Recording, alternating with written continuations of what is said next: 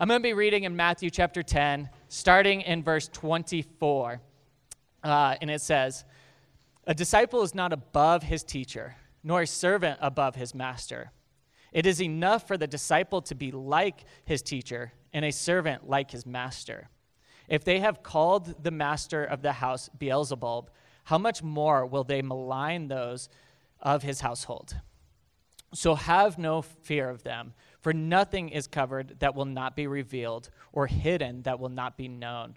What I tell you in the dark, say in the light, and what I uh, what you hear whispered, proclaim on the housetops. And do not fear those who kill the body but cannot kill the soul.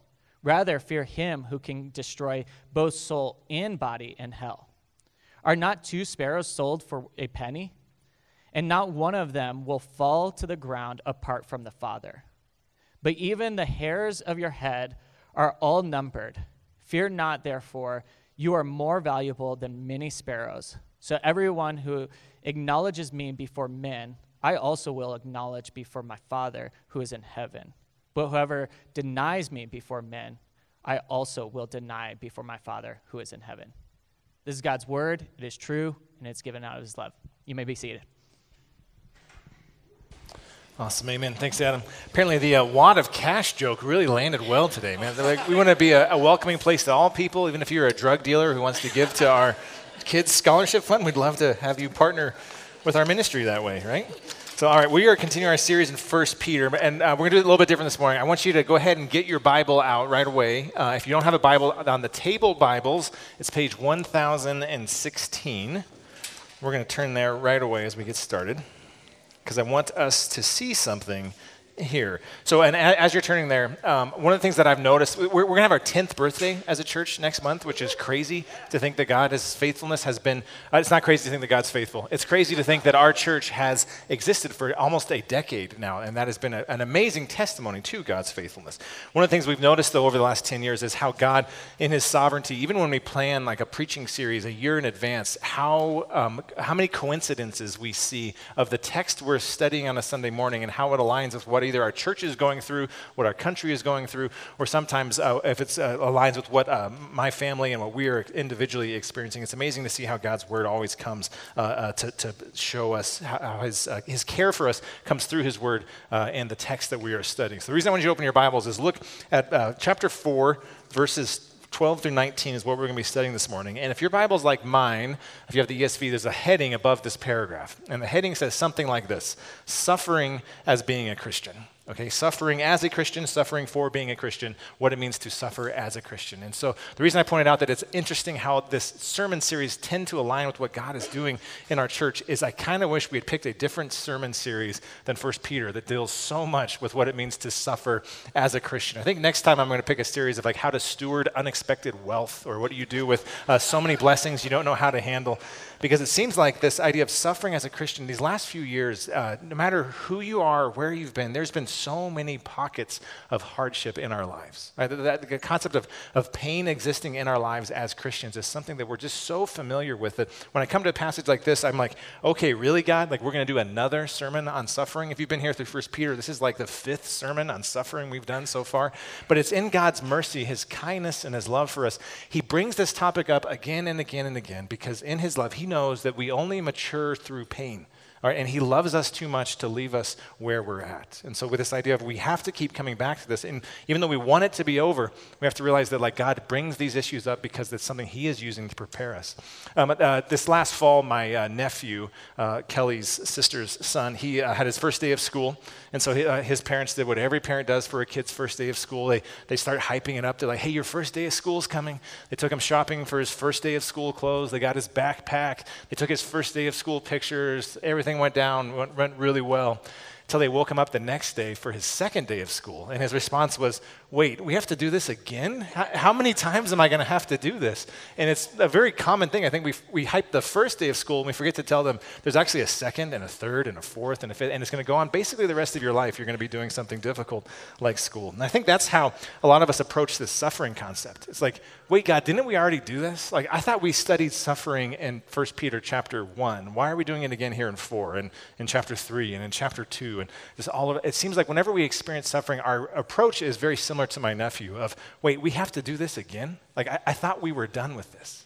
And and the thing that I've also noticed in churches and in, in Christian community is, is we oftentimes are very well equipped to move towards people who are in pain, right? God's spirit in us stirs compassion when we see people are hurting, and we're drawn to them, and we want to comfort them in the midst of their pain.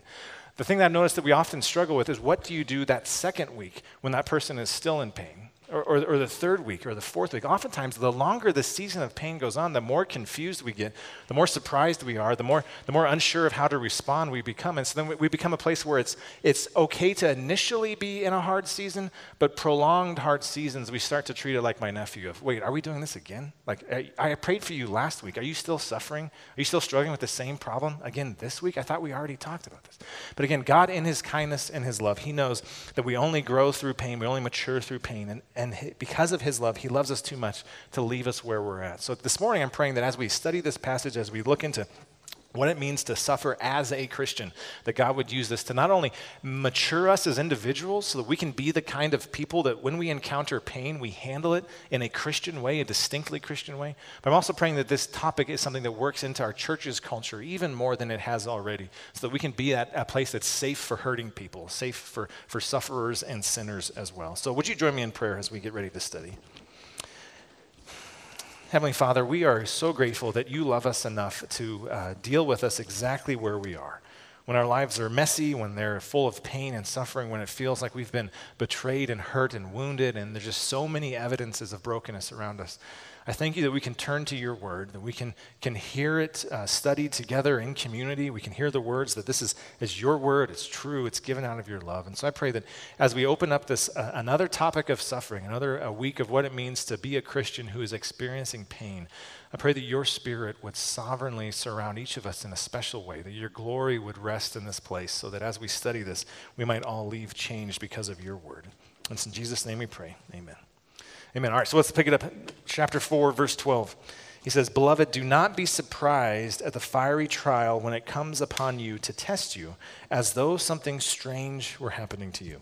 But rejoice insofar as you share in Christ's sufferings, that you may also rejoice and be glad when his glory is revealed." So, so here it is. He's, Peter's beginning. He's saying that we shouldn't be surprised. Don't be caught off guard. Don't act like when you're in pain or when you're suffering that something strange or out of the ordinary is happening to you. He's saying that, that as Christians in our life, living in a broken world, we should expect pain and suffering to be a part of our existence. And, and the, the reason is, is very simple, right? If you love someone and you know that hardship is coming their way, the most loving thing you can do is try to get them ready for the suffering that is going to exist. You, you want them to, to brace for the punch that's coming their way, that kind of thing. And so Peter, out of his love for his pe- the people he's writing to, is saying, don't be surprised, don't be caught off guard.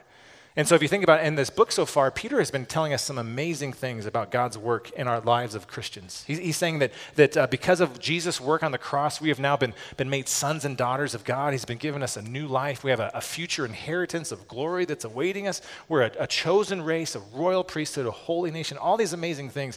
And it's like he's been setting this bar so high, saying, here's all the reasons we have to be filled with hope. And now he's, he's kind of bringing it back down to reality and saying that that future glory, that future hope we experience, and that present pain that you are currently walking through, those are not at odds. Okay, th- those things are not a contradiction. You can be a, an heir of the throne of God and what he has for us in the future, and you can experience suffering. Don't be caught off guard. And this, this is a teaching that comes right from Jesus himself. In, in, in John chapter sixteen, Jesus says, "In this world you will have trouble." Right? One of Jesus' goals in his ministry was to prepare his disciples for the fact that if you follow him, you're not signing up for a life of wealth and comfort and ease. You're signing up for a life of hardship. You're signing up for a life of persecution and pain that exists. And, and what this shows me is that this phrase, don't be surprised. Don't be caught off guard when suffering comes your way. It shows how often I am completely surprised and completely caught off guard when pain comes my way. Like whenever I experience a, a moment of suffering, my first reaction is, is why is this happening? How could this be happening? How is this happening again? I, I already did my time. I, I put in a hard season last year. Why is this year proving to be difficult again? And, and those thoughts that I have, I think it's very common for all of us as humans to have these questions of, of why is this happening again? Why is this hard season still going on? And I think what that shows is that my thinking has more to do with karma than it does with Christ. right? I, I think I already did my time. I've already worked out that, that other suffering. I should be living the good life now. Or I have been a good person. Why is this happening now? And that, that has more to do with karma than it does with Christ. Jesus tells us that in this world we will have trouble. Don't be surprised. But he begins here, Peter begins by saying, beloved, don't be surprised. Right? Like, don't skip over that word. The reason Peter is telling the followers of Jesus to not be caught off guard by suffering is because he loves them. Okay, and Peter's love for his audience is merely an extension of the love that Jesus has for Peter and the love that Jesus has for all of his people, the love that he has for us as well. Again, so, so if we only mature through pain, Jesus in his love, he cares about us too much to leave us in the place that we are. He wants us to grow. And that's why suffering always has a purpose. As a Christian, pain in your life is not meaningless. It, it is. It always has a reason, a goal. He says here that, um, that the trial that comes upon us is to test us. Okay, when you experience pain as a Christian, it is a testing. And it's not a testing as in like God saying, all right, let's see what you're made of. Let's see what you got. Do you got enough to endure this? When he, the Bible talks about testing, it, it means that it's a refining process, right? It, it's like, like gold being melted down and all the impurities rising to the surface. It's a, it's a way of proving and strengthening us as followers of Christ. That's what the test of suffering does. Uh, there's an interesting book called The Coddling of the American Mind where these authors point out that um, there, there's different ways we can view humans. Uh, one way that we view humans is as if, as if we're fragile. So you think of like a, a, a glass cup. Like if you drop a glass cup, it's fragile, it's going to break, it's going to shatter, it's not going to be able to be put together. Uh, another way of viewing humans is as if we're, we're durable, like a plastic cup. If you drop a plastic cup, it's going to bounce back, it's going to be completely fine. But what these authors point out, and I think what Peter is showing us here, is that humans are actually anti-fragile, which means the more you drop it, the more the tension that it absorbs, the stronger it, we actually become.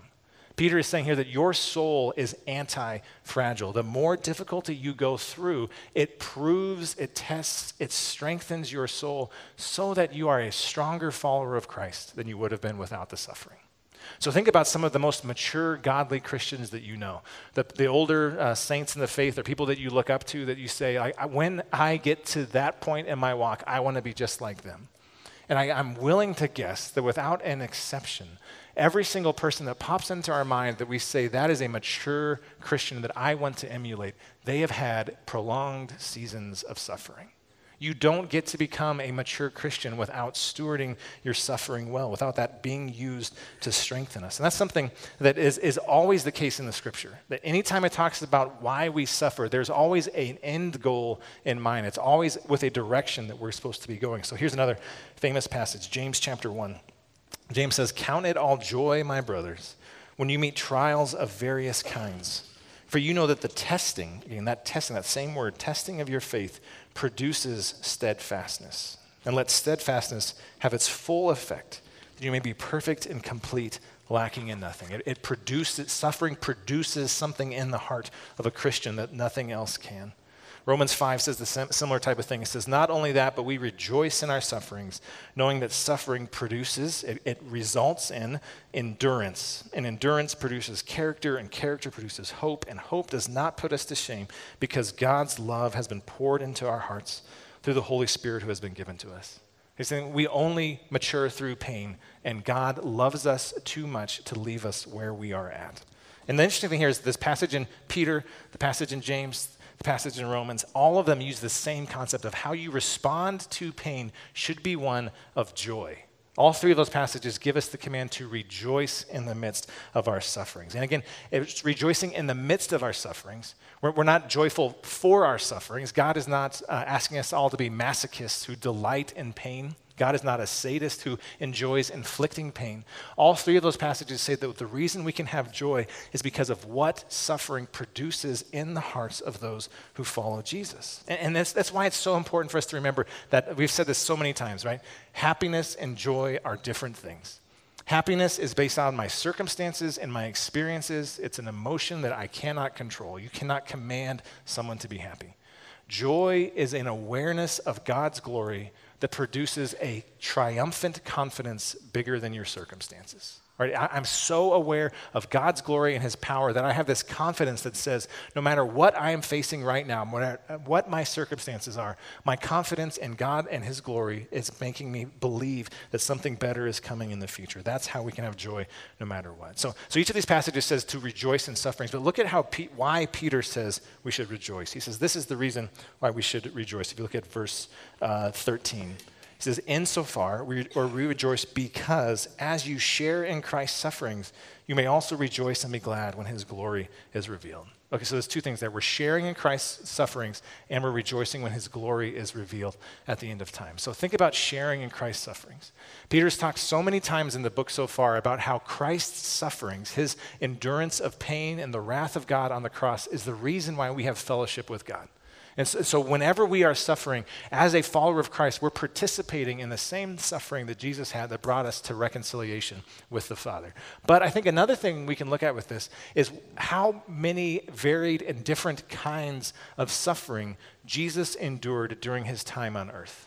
As suffering that he endured as an example of why he loves us. So, so think of some hard things that exist in your life. And there is always a corresponding moment in Jesus' life where he experienced a similar type of suffering. Okay, so so maybe it's uh, like unexpected home repairs or uh, a car breaks down. There's a financial strain in your life.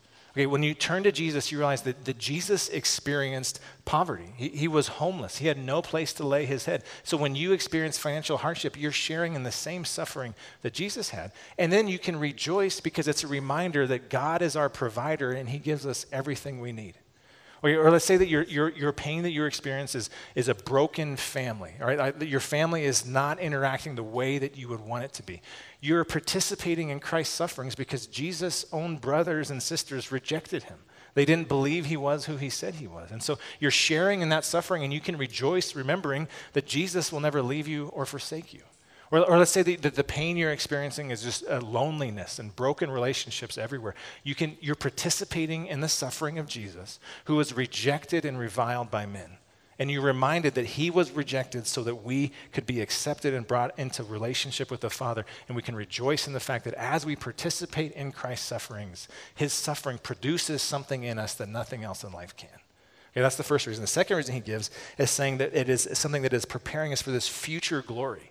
It's this forward-looking hope that says, because of what Jesus did on the cross, there is a better future that is awaiting all of us. And that when we encounter his glory, we're going to fully rejoice and experience the fullness of joy that we can't hear in this broken earth. And so, that, so that's a reminder of, again, the difference between happiness and joy. So happiness, oftentimes we have to borrow against our future joy in order to maintain happiness now. We have to do something to try to create a culture that we can find happiness now. What Peter's saying is we, if we are rejoicing in God's glory, then any moment we have joy here on earth, we, we, it's an early withdrawal from a future inheritance. Right? Our inheritance in the future is infinite happiness and glory with God for all of eternity. And so if you are experiencing joy now, you're just taking an early withdrawal from that, that inheritance that awaits us in heaven. But the interesting thing is it's not just a future inheritance that we get to have joy in. It's also a present reality, which is where he goes next in verse fourteen. He says, if you are insulted for the name of Christ, you are blessed because the Spirit of glory and of God rests upon you. Okay, so a lot of times when we talk about joy and, and uh, as, as Christians, we're only thinking of the future. We think, well, because there's a better hope that's awaiting us, we can have joy in the present. What Peter is saying here is actually in the midst of suffering, in the present, you are blessed. That is a current reality that you get to experience. That's, this is a, a mind-blowing concept. And the reason why he says this is the case, he says that if you are insulted for the name of Christ, you are blessed because the Spirit of glory and of God rests upon you. Now, now if you read through this passage, you're going to notice that the word glory shows up a bunch of times, not only in chapter four, but really throughout all of First Peter. All right, Peter is obsessed with this idea of the glory of God. And, and the glory of God is such a rich theme throughout all of the scriptures. Uh, in the Old Testament, think about uh, God's glory is the, the concentrated manifestation of all of his attributes and beauty and majesty and power and love that is, that is concentrated in such a way that it explodes in some visible manifestation of, of light or flame or, or some kind of miraculous sign or wonder. And, and so if you think about like the, the pillar of smoke or the pillar of cloud or the pillar of fire that led the people of Israel out of Egypt, uh, it, it's it's God's glory entering the temple like a thick, heavy cloud. It, it's it's fire falling from heaven to uh, ignite Elijah's sacrifice. All of these things are just different pictures of what the glory of God is like. And, and Peter is saying that as a Christian, the glory of God rests on us. So, so that, that one of the things that that means is if you're a follower of Christ, that infinite power and majesty and glory of God resides within you. Your, your heart is a temple of the Holy Spirit. That God himself dwells within you and all of the blessings that that comes from. But what Peter is referencing here specifically is he's talking about when you are persecuted, when someone insults you because you are a Christian, you are blessed in a special way. He says that, that God's glory rests on you. And what, and what he's saying here is that, that because of the pain you're experiencing, when you are insulted for being a follower of Christ, that God's presence dwells on you, it rests on you in a special way that it does not any other time in life, right? Think about it. God is near to the brokenhearted. And so if you are experiencing pain as a Christian, it's it's because of that pain that God draws near to you in a special way, and his glory rests on you in a special way. So think about the two comparisons. You can get rid of God's glory and his presence and not be insulted, or you can have the, the glory of God resting upon you and receive some insults. What Peter is saying is if you compare those two things, there's not a comparison. That the glory of God resting on you is far more significant and worthy of our lives than anything else. Let's, let's keep going. Verse fifteen. It says, "But let none of you suffer as a murderer or a thief or an evildoer or as a meddler. Yet if anyone suffers as a Christian, let him not be ashamed, but let him glorify God in that name." And so, so what he's saying is if you are suffering, the first thing we have to do is evaluate, are we suffering for the right reasons? Right? That there's some pain that is self-inflicted and it's its own judgment for the sin that we've been committing. Uh, I, as a side note, I love Peter's list here.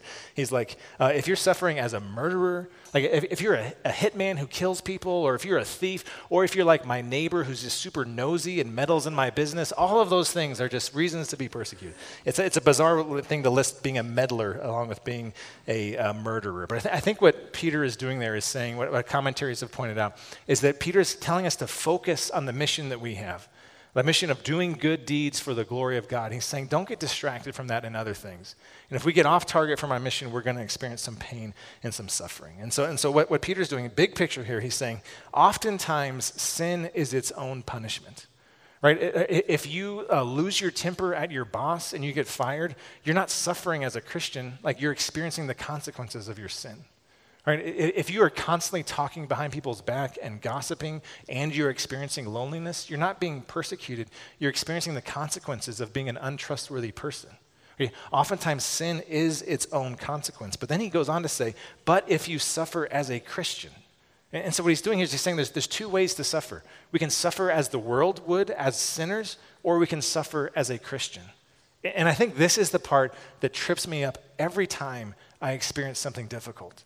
Because when I experience something difficult, I think, okay, I have an excuse to act the way that I do, right? I, I, don't you know what just happened to me? I, of course I can be short-tempered with my kids. I'm having a really hard week, right? Like, like whenever we're, we're tired and we get grumpy, or we're, like the whole being hangry, right? I'm hungry, so I have an excuse to be angry at my coworkers or whatever it is. A lot of times we think that because we're experiencing hardship, we have the excuse to behave however we want.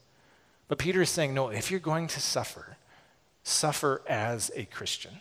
Don't suffer the way the world would. Suffer as a Christian. There has to be something unique about the way that Christians experience pain for the world to see the glory of Jesus. If I encounter pain the exact same way my non-Christian coworker does, then there is no way that they're going to see the glory of Jesus in my life. If you deal with pain the exact same way your non-Christian neighbor does, there's no way they're going to see the beauty of Jesus and be attracted to him. Remember, this, this chapter four comes after chapter three, where Peter said, always be ready to give a reason for the hope that you have within you. He's saying that we should live in such a way that people ask us questions about how we're behaving differently. And the unfortunate thing about living in a broken world is the best opportunity to show the world a difference in our lives is the way that we suffer as Christians, right? Suffer as a Christian. Don't suffer the way that the world would. Again, we only mature through pain, and Jesus loves us too much to leave us where we are. This does ask the question, though. It raises the question. If we can either suffer as a Christian or suffer as the world does, Um, Peter here is specifically talking about being insulted for being a Christian. And so the question that comes to my mind is not, how do I suffer as a Christian? The question that comes to my mind for me most often is, why do I do so little suffering as a Christian? Right? Why do so few people hate me because I'm a Christian? Why do so few people speak against me because I'm a Christian? Right? So, so we have some uh, awesome brothers and sisters in this church who have experienced very real suffering here recently, where they have lost friendships and relationships because they won't stop talking about Jesus. And that is such an encouragement and a blessing to hear that, that someone loves Jesus so much they're willing to be ostracized and reviled because of they won't shut up about how great Jesus is. Okay, but there's also this haunting verse in Luke where a lot of times we talk about how, um, you know, like, hey, it's okay when you're suffering as a Christian. But, but Jesus in Luke chapter six kind of turns the coin on that. And he says, "Woe to you when all people speak well of you, for so their fathers did to the false prophets." Right? Do, do you know how, do you know how you're really in trouble? Is if everyone likes you. Right? The worst thing that could happen to you is you be the most popular person at work. Like if, if every kid in your class thinks that you're the coolest kid in your class, then you're probably not living out what Jesus is saying here. And I, I think that's something that that is a gut punch for us as Americans who have lived with such cushy lives for so long, right? That this this this question of, oh, our, our Christian heritage as a nation and the founding principles and all that stuff, and we're forgetting that Jesus says, "Woe to you when all the world speaks well of you." And we spend so much time just trying to be thought of well by outsiders that we don't even actually stand for what Jesus has shown us, or don't don't uh, speak of Jesus so intensely that people can't help but understand that what it is that we believe about him. So, so the question then, if we are not suffering as Christians, is are we too timid? Right? Do, do I not speak up when I should? Are there chances to evangelize or share the gospel that I keep my mouth shut so that I won't be thought ill of? Are we too timid, or are we too isolated? Like, is there anyone in my life I have a relationship with who will actually persecute me for Jesus' sake? Right? Am I around enough non-Christians that I can do something worthy of being persecuted? Oftentimes, as Christians, we can live such isolated lives where we only go to school with and work with and talk with and hang out with other Christians. And why would anyone persecute us when we all believe the same thing? Right, we need to be out there in the world enough that there are people in our lives we have a relationship with who will actually be pissed off if you tell them that they are going to hell apart from Jesus. All right, that's the kind of uh, relationships that we need to have as followers of Christ. Let's keep going. He, he's, uh, Peter will end with this warning here of what uh, what's really at stake. Verse seventeen, "For it is time for judgment to begin at the household of God. And if it begins with us, what will be the outcome of those who do not obey the gospel of God?" And so, so Peter is he's referencing a, a, two passages here, one in Ezekiel, one in Malachi, two Old Testament prophets who have this, this prophetic vision from God that says God's judgment is coming to the house of Israel. It's beginning at the temple, the household of God, with the priests, and then the judgment will go out from there. And so, so Peter's using that same illustration. And what his point is, though, is saying he's talking about suffering as a Christian, the pain you experience as a Christian. And then what he's saying here is there is something far worse than being not thought of well by non-Christians. With the suffering you are experiencing now as a Christian, there is something far worse out there than that. And that is the judgment of God if you live your entire existence apart from a relationship with him. If you live in rebellion against God, the judgment that awaits you is far worse than any suffering we could experience here as followers of Christ. Right? So, so, so with this warning, there's, the, there's this, this hard warning that says if you live a life of rebellion against Jesus, the only thing that awaits you is an eternity of separation from God and punishment. But the invitation is if you live a life for Jesus, faith in him, relying on his grace, his mercy found on the cross, you're invited into a life of suffering now. But on the other side of that is glory to come.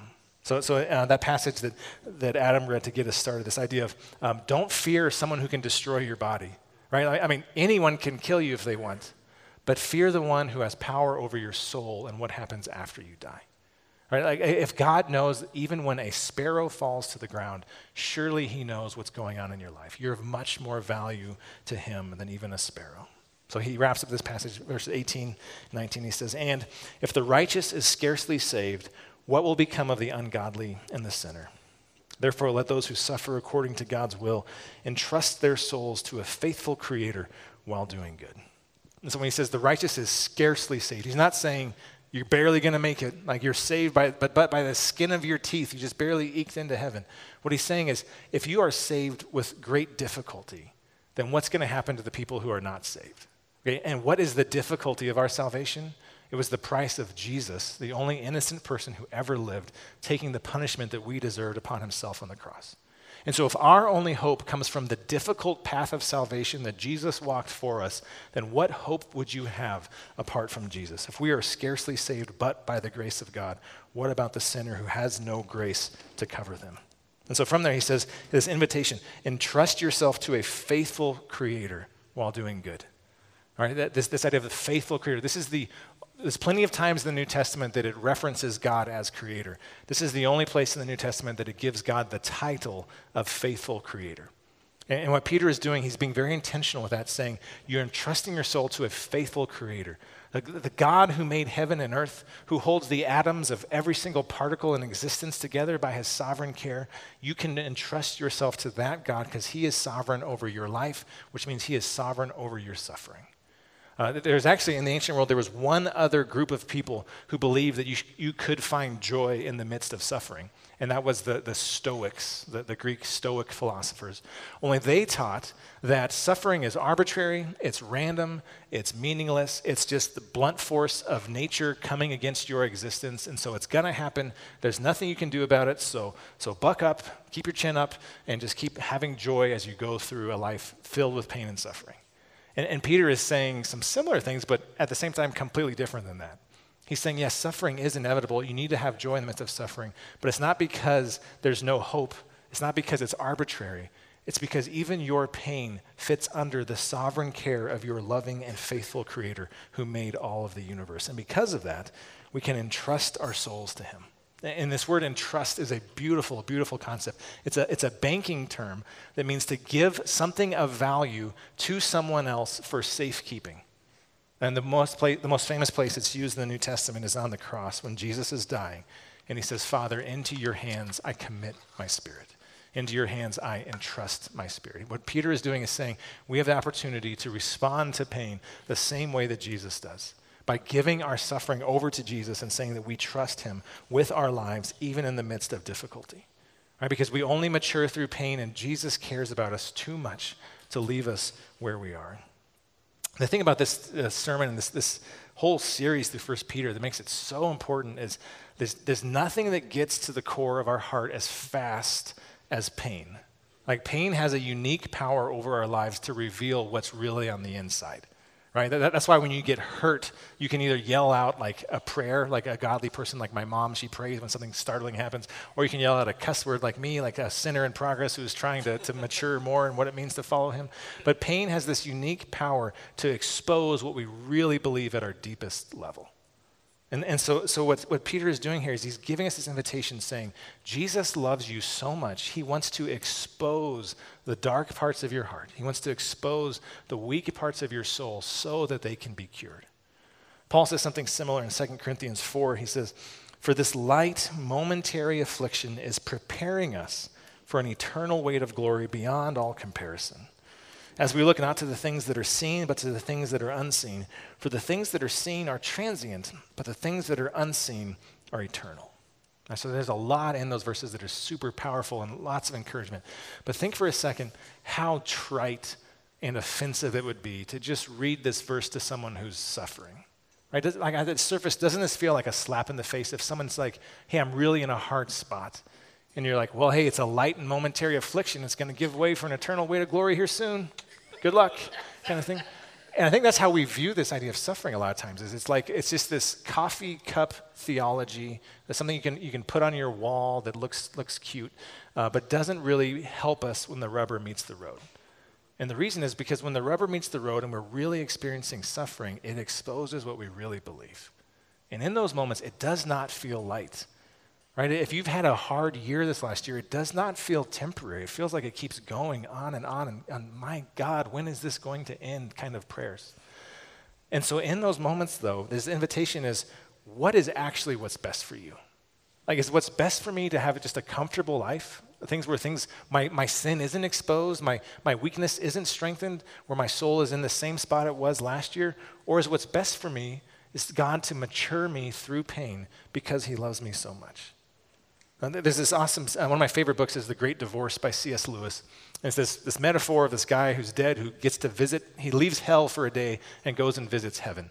And he gets to encounter all these different souls that are experiencing this invitation from God. And, and one of the souls that he encounters is this guy who has this uh, lizard on his shoulder. And it represents his his sin and his failures and his weaknesses. But, but he kind of likes the fact that that lizard is there still.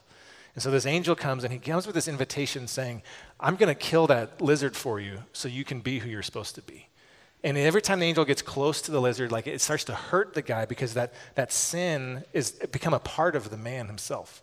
And so it like threatening the sin, it feels like it's threatening that guy himself. And so every time the angel tries to kill it, the guy begs him not to.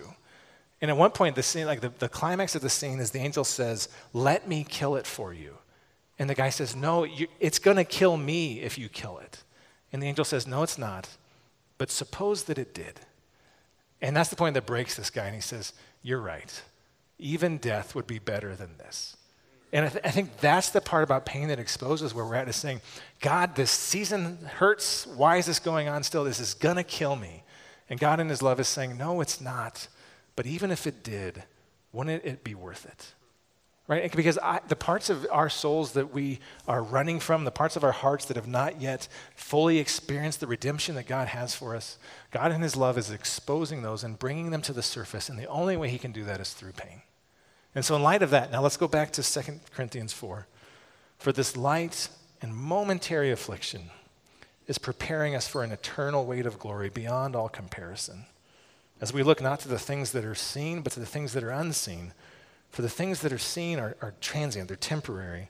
But the things that are unseen are eternal. In light of that, in light of the untold pleasures and joy that await us in heaven, the glory that God is inviting us into, we can bear up under suffering. We can know that God's using that to redeem us. We can entrust our souls to a faithful Creator while doing good. Let's pray. God, we're so grateful that you love us. Uh, we recognize we don't deserve that. We are broken and frail sinners, uh, but you know our frame. You know that we're dust, uh, and you choose to love us. You choose to send your Son to die for us. God, so it's in his his power, it's in his mercy that we stand. It's in his grace that we find our confidence. And so I, I pray that as we reflect on what it means to, to grow through pain, to mature through difficulty, I pray that we would see that as a reflection of your love for us. Uh, we would not run from the difficulties in our lives. We would not be surprised when trials come our way, but we would know that that's part of your loving work in our hearts to bring us to the, the full, beautiful creation that you've called us to be. In the name of Jesus we pray. Amen. Amen. All right, well, we have some discussion questions to get us going. We're going to spend about ten minutes at our tables processing this stuff. So uh, they should be on the screen behind me. Um, so why are we so caught off guard when we suffer? And how will this passage prepare you for future trials? Also, how has God matured you through difficult situations? Uh, share some examples to encourage those at your table. If you're able to say, this is a season God brought me through, or this is a season I'm in, those stories are the things God uses to strengthen us and to bring uh, encouragement uh, to other people at our tables. And lastly, when do you most struggle to genuinely trust God? And how does this passage in the Second Corinthians passage help with that? So let's do that for about ten minutes, and then we'll end with a time of worship and communion. We're going to transition to communion. Uh, before we do that, though, I want to pray, because I think we need it. Uh, we always need it, but... Uh, um, Yeah, let me let me pray for us. Yeah, Lord God, our Father, um, yeah, this is a broken world, and we are broken people. And uh, through this brokenness, I ask that you continue to remind us that uh, to entrust ourselves to you, our, our faithful Creator, uh, while we are doing good, Lord. So this word, I ask that you just continue to remind us and help us through this. And Lord, I know there are people here that are hurting. And uh, and I ask you that you help them through that. Lord, I ask you the physical pain that you bring healing and help. And for emotional pain that you bring healing and help. And for relational pain that you bring healing and help. And uh, through this, help us lean into you and to trust into you and to continue to entrust ourselves to you. And, uh, and uh, just help us to fix our eyes on you, the author and perfecter of our faith. In Jesus' name, amen. Yeah, um, yeah. So we do communion uh, here at Missio. We do open communion. So anyone who is a believer in Christ, who has put their faith in salvation in Christ, you're welcome to the elements that are at the tables. Uh, if you have not put your faith in Christ, just know that Christ died for you, and um, you can come to him. And um, yeah, there's different ways we can uh, worship. We're going to worship by singing. We can worship by giving. Uh, there's a box in the corner. There's a spot on the website. Uh, we can worship by prayer. Uh, Jessica and I will be in the corner if you want to pray with us. You know, um, yeah. And uh, yeah, you know, we uh, when we come to the elements, this is our time to remember what Christ has done for us. He said, uh, as often as you do this, do this in remembrance of me. So I'll pray once again. Lord, help us to, to remember you. And uh, as we come to you, uh, uh, help us to come to you in faith and in trust. In Jesus' name, amen.